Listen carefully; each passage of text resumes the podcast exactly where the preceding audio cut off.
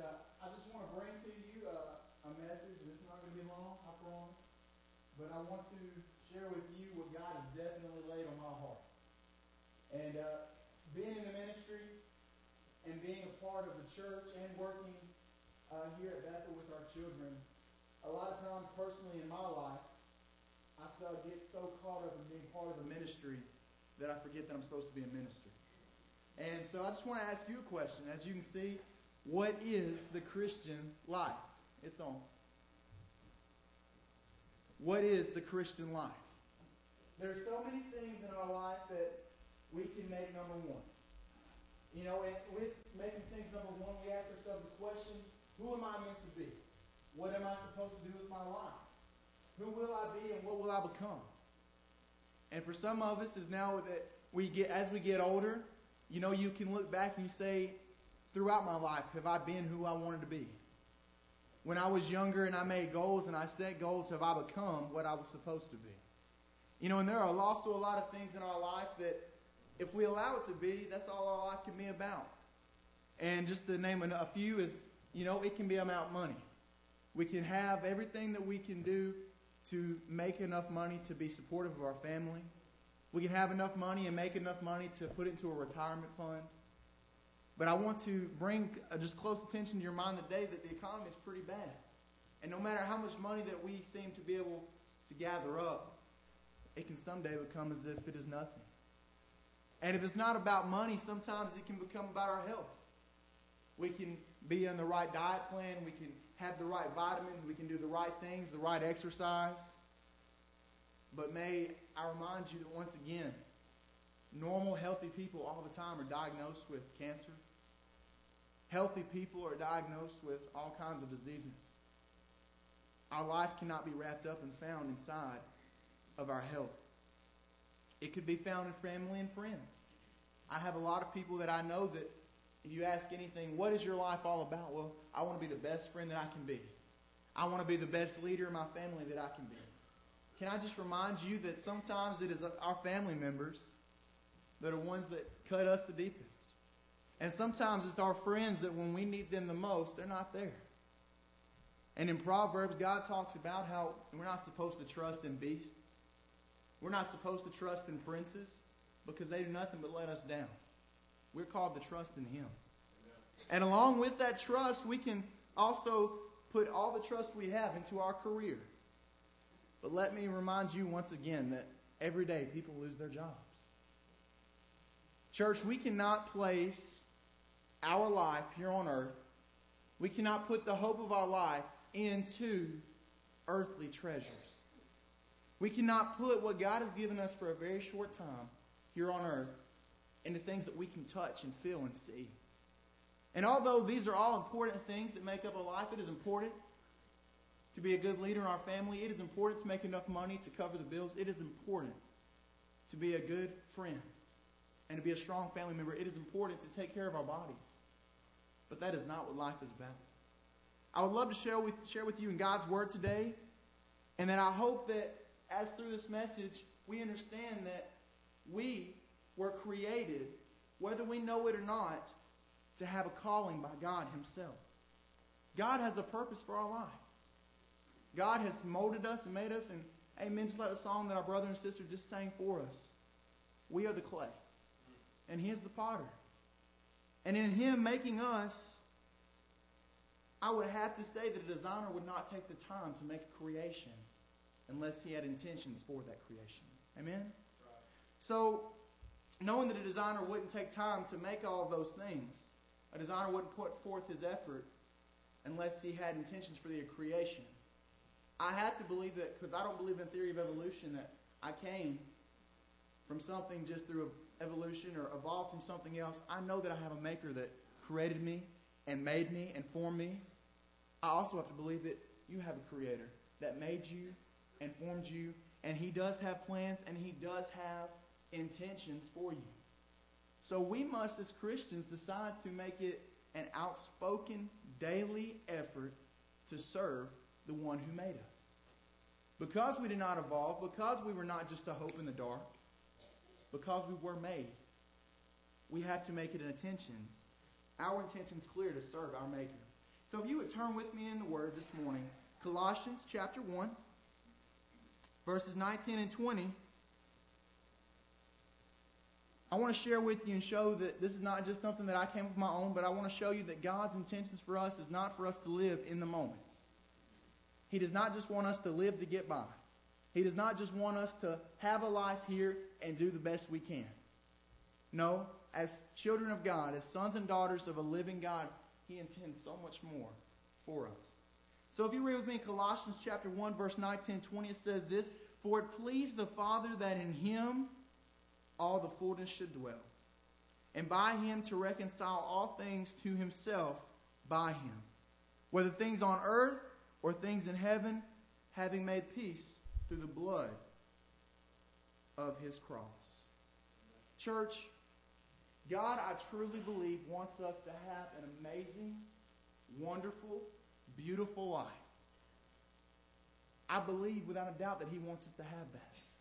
But I also believe that because he wants us to have that kind of life, he also intends us intends on us to have that life through his purpose. To have a wonderful life, it is not based upon things that you and I can do. It's not based on things that you and I can store up.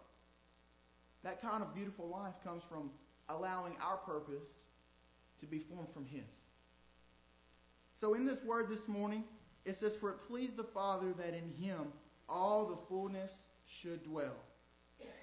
Church, can I tell you this morning that God created you to have eternal purpose? God created you the word says that for it pleased the Father that in him should all fullness dwell. The word makes clear this morning that God, his whole purpose, his whole intention, his whole plan of creating you was so that you could dwell in his presence. He didn't make you to be born, to live a good life, and then to die and be over. He formed and made you so that you could be born again in his Son, to have an awesome on fire life with Him. And on this road of revival that we're heading down, and I know that we are, by the spirit filled in the room, by the smile on everybody's faces, by the encouragement that we receive and give, on this road to revival, we must understand that there are some key things that God wants us to take seriously. And in His Word, it says, For it pleased the Father that in Him should all fullness dwell. Well, God, if His intentions are for us to dwell in His presence, how does that happen? How does that happen? How do we make that an effort? Well, through his word, in verse 20, it says, By him to reconcile all things to himself, by him, whether of things on earth or in heaven, he has made peace through the blood of his cross. The Bible tells us that we don't have to make an effort to make this relationship possible. He's already made that step. He's already made it an open venture for you and I to say yes, to accept his blood, and to accept that relationship. But in any relationship, and I don't have to share with you or explain to you, you know that each and every relationship that we have here on earth, it takes work. So just in the same, it takes work with our Heavenly Father. And through that work, Jesus has given us in His Word, God has given us in His Word, just a couple of examples of how we're supposed to dwell in the presence of God. As a child of God, He wants you to dwell in His presence. So just a couple of ways that I know through His Word simply comes from 2 Timothy 2.15. The Bible explains to us that through the studying of His Word, it says to show thyself approved unto God, a workman that needeth not to be ashamed, rightly dividing the Word of truth. To dwell in God's presence, you have to dwell in His Word. You have to make it an outspoken and an outdriven part of your life to make it a daily effort to get in His Word. Church, we have so many questions about why or what should I do or how should I do this? We, we run to ask our pastor or we run to ask our Sunday school teacher. And they are leaders for us, and we're supposed to ask them and trust in them. But God has given you answers to a lot of things that we ask questions about. Who are we supposed to be? What are we supposed to become? What does Jesus want with me? He wants us to study His Word. And not just to study it, but the Word says to study thyself approved to study to show thyself approved. God wants you to know His Word. He wants you to know what He expects. Just a second way that we can dwell in the presence of God is simply that in His Word, and as we read His Word, we understand that God not only sent his son Jesus to be our salvation, but God sent his son Jesus to make it a possibility for us to have that relationship. And as Jesus said, I must go, but I will leave with you a comforter. That comforter he was talking about is the Holy Spirit. God has made it possible for you and I to be able to even talk to God. Now, I know that a lot of you know it, but I'll just repeat it is that at one point, man could not have that open relationship. You had to be of a certain lineage, you had to be of a certain priesthood, you had to live a certain way. You had to be a certain person just to be able to go into the Holy of Holies. But Jesus Christ, coming and dying on the cross for you and I, has made it an open opportunity for us to have a relationship. And as it is explained in the word 1 Thessalonians 5:17, pray without ceasing. He's given you an opportunity to talk to him. And also, as we talk about this studying the word, and as we talk about this praying, we also understand that we are called as Christians to not forsake the assembling of ourselves together in God's house. And that comes, friends, from Hebrews 10:25. In studying his word, in praying to him through the Holy Spirit, and also through joining together here in God's house are three simple ways that he intended on you and I being able to dwell in his presence. And as we understand that we're called to dwell in his presence, that's our purpose. That's the whole reason of Jesus coming and dying. That's the whole reason of a Savior having to be shed, his blood having to be shed on the cross for you and I, is so that we could come into his presence. And that once we're in his presence, as individuals, and this is an individual message, it's not a church message this morning. Every single one of us in this room, as we daily dig into His Word, as we daily share the time of talking with our Father, and as we weekly or twice a week spend time coming here to church and uplifting one another, how about using our cell phones that, or our house phones that we call all the time on, or we text? Everybody that has Facebook or email, all the opportunities that we have to uplift one another. These are all simple ways that God wants us to use to dwell in his presence. But once we understand that, you know, God did all these things, we have to also ask ourselves, where's our passion? What is our life about? Who are we made to be? And how should we get there? In God's word, the Bible says that, and by him to reconcile all things to himself. Check this out by him. Whether things on earth or things in heaven, having made peace through the blood of the cross, of his cross. The Bible teaches us that Jesus did everything that was possible for him to do to make it possible for you and I to have a relationship. He left his heavenly home. He came to this earthly world. He lived in a life that, you know, it's just nasty and filthy to think about the Son of God walking among men. He died a death that he didn't have to die and he rose out of a grave that he didn't have to rise up out of. But he did all those things for you and I. And for God to do those things through his son Jesus, and to Jesus, for him to say, Not my will, Father, but yours be done. For him to say those things, I understand that he had to be passionate about that. About the days that he had to wake up and lead 12 stinky fishermen, tax collectors, that he had to surround himself around with people that they didn't even understand what he was doing. But the time and the effort that he gave, I understand that laziness, for me, if I'm passionate about it, that can become my passion. I can lay on the couch all day. I can do it passionately. I can watch TV all day. I can do it passionately. And I can eat all I want. And I can do it passionately. Even being lazy can be a passion. Church, individuals, where's our passion? If we could label it up in one sentence, what do we do all day, every day? Are we encouraging? Are we uplifting? Do we drag others down? Do we talk about one another? Are we always trying to call somebody and you know tell them that I'm praying for you? Are we at school or as students? Are we there to not only just get a degree? Are we there to be encouragers and examples to our friends in the workforce and in where we are in our work life? Do you go there just to get your paycheck?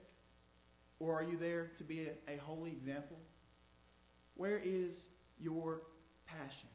I understand that it took a lot of passion for Jesus to come and die for Alan James. Because Alan's not a perfect saint. Because Alan messes up every single day. I understand for Jesus to decide that he wants to die for me, that he had to be passionate about it. I understand because of God's word that he didn't do anything halfway. So if Jesus, the Son of God, coming to a filthy earth like ours, and staying around stinky fishermen and tax collectors, liars and thieves, healing people that just came to see what was going on because they knew that he could do it, he was passionate about what he was here for. And the Word shares with us that even at age 12, Jesus was in the house of God. And when his mother came and asked him, and she says, Do you not know we've been looking for you? We've searched all over. And he says, Mother, did you not know that I was about my Father's business? He was passionate. He did nothing halfway. And just some of the things that Jesus gave, he expressed love, he expressed compassion, he expressed teaching, he gave his time, he had a consistent lifestyle every day. It was get up, do what his father did, father wanted him to do, and he did it all out. And then when he went to bed that night, he knew that there was nothing else he could have given. He gave guidance to his disciples. He gave direction to the Pharisees where they should be in their life. And God gave all of these things. Does he not expect the same thing from us? Does he not want us to be loving towards others? Does he not want us to be compassionate towards those around us? Does he not want us to take the time to teach our children? Does he not want us to take the time to teach our teenagers? Does he not want us to take the time to teach our college age students? Does he not want us to take the time to teach young adults and young couples? Does he not want us to take the time to teach the adults? Does he not want us to take the time to be compassionate towards those in our community that don't have what we have? And I'm not talking about physical, I'm talking about spiritual. And when I believe that when Jesus said, To the least of these, you did it unto me, well, I tell you, all around our community, there are a lot of least of these. They don't have the fire that you and I have. They don't have the love that you and I have. They don't have the peace that Jesus has given you and I. Does God not expect us to take simply the time? Does He not expect us to take the time to read His Word? Does He not expect us to take the time to talk to Him and communicate with Him? Does He not expect us to take the time to come on Sunday mornings, Sunday nights, and Wednesday nights, even a little bit out of the week sometimes, just to get together and to pray, do Bible studies? Do you not think that He would expect that from His Son and not expect that from us? Do you not think that God expects us to live a consistent lifestyle? I caught a lot of flack this morning from everybody my age about wearing a suit and tie. And you know, and they're kind of right. Does God not expect us, and I'm not talking about physical here, but does He expect us to dress up on Sunday and then the rest of the week live just how we want to? Is that what He wants? Does God not expect us to be gods to others by our words, by our actions, simply even by our thoughts? Does He not expect us to give others direction? I want to just ask you and to tell you one, do you think God would expect anything from His Son? His one and only Son that would come and die and give Himself for us so that you and I can do things halfway? Is it acceptable to do things halfway? Are these not things that God also expects from us? And in His Word, I have to understand that Christ did everything possible for my salvation. Christ did everything possible for your salvation. The doubts that filled his mind. If I die for them, they're still not going to love me, but he did it anyways. If I give time for them and effort for them, they're not going to appreciate me. And sometimes we don't, but he still did. If I give everything that I have, everything that I have to offer, if I give it to them, are they going to serve me with all their heart, with all their soul, with all their mind, all their strength? Are they going to do that? Probably not. But I'm going to still do it anyways. God did everything through his son Jesus possible to make it available for you and I. So that's the word this morning available. Have you made yourself available for the use of God? Does your life represent something that's available for Him to use? And I'm glad we got our young kids in here because we do Christians in Action on Wednesday. We do crunch time, and they share with me over and over again different ways that they can be examples to their friends, the ways that they can care for others, the way that they can go and do and be the arms and the legs and the feet of Christ. If our children can understand that, can we not understand that too? You and I are called to be the hands of Jesus. And it is not acceptable, church, for us to do it halfway. And I don't want you to think I'm, I'm up here trying to bring us down because I'm not. But this is something that's really been on my heart lately. Because Jesus came and he done all of these things for me. And he loves me and he cares for me. And he cares for you too. And he loves you too. Church, where's your passion? Way in the beginning, before even you and I ever existed, it was the same part that Cain and Abel, when Abel came and he gave a sacrifice to God, and then Cain came and gave his to God. It was that same spot in Abel's heart where he realized that he had to give what God asked for. It's that same place that Noah, in God's Word, when he was called to come forth and build an ark, and they had never even seen a flood happen before. It was that place in his heart where God placed there in Noah's life to give everything. It is the same place that his 12 men were called up out of their jobs, out of their workplaces, out of everything that they've only ever known, and they decided to follow Jesus, a complete stranger. I like to call it place the God spot. In church, we talked a while ago about the money. We talked about the health. We talked about the friends and family. We talked about the career.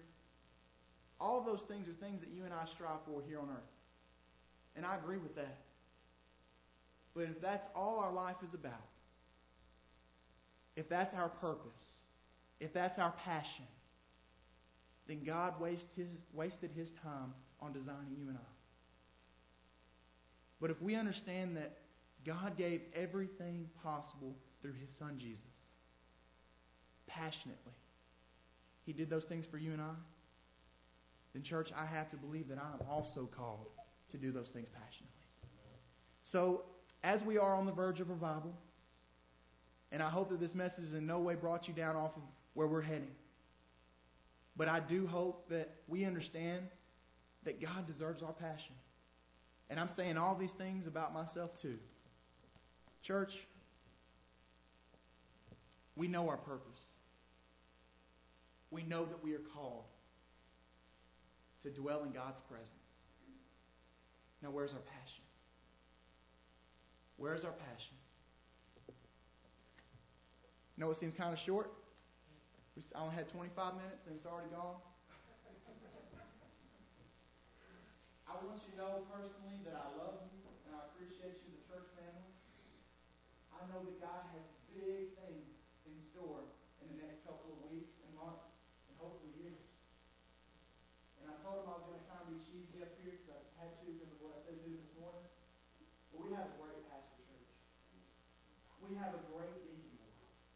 We have a wonderful set of Sunday school teachers. We have a wonderful congregation. It would be a waste of our time if it was just a Sunday morning rotation. If we do that for the rest of our lives, it's a waste. But when we truly plug in together as a church, and our passions come together for one purpose, and that is to share the love of God. This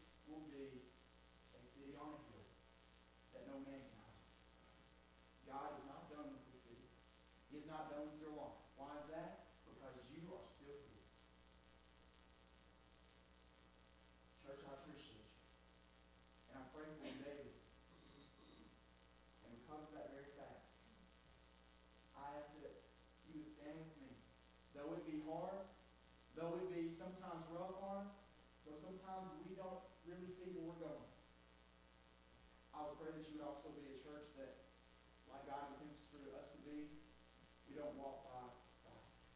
We walk by faith. So, Brother Bill, as he comes up, if you could give the invitation, church, we know our purpose.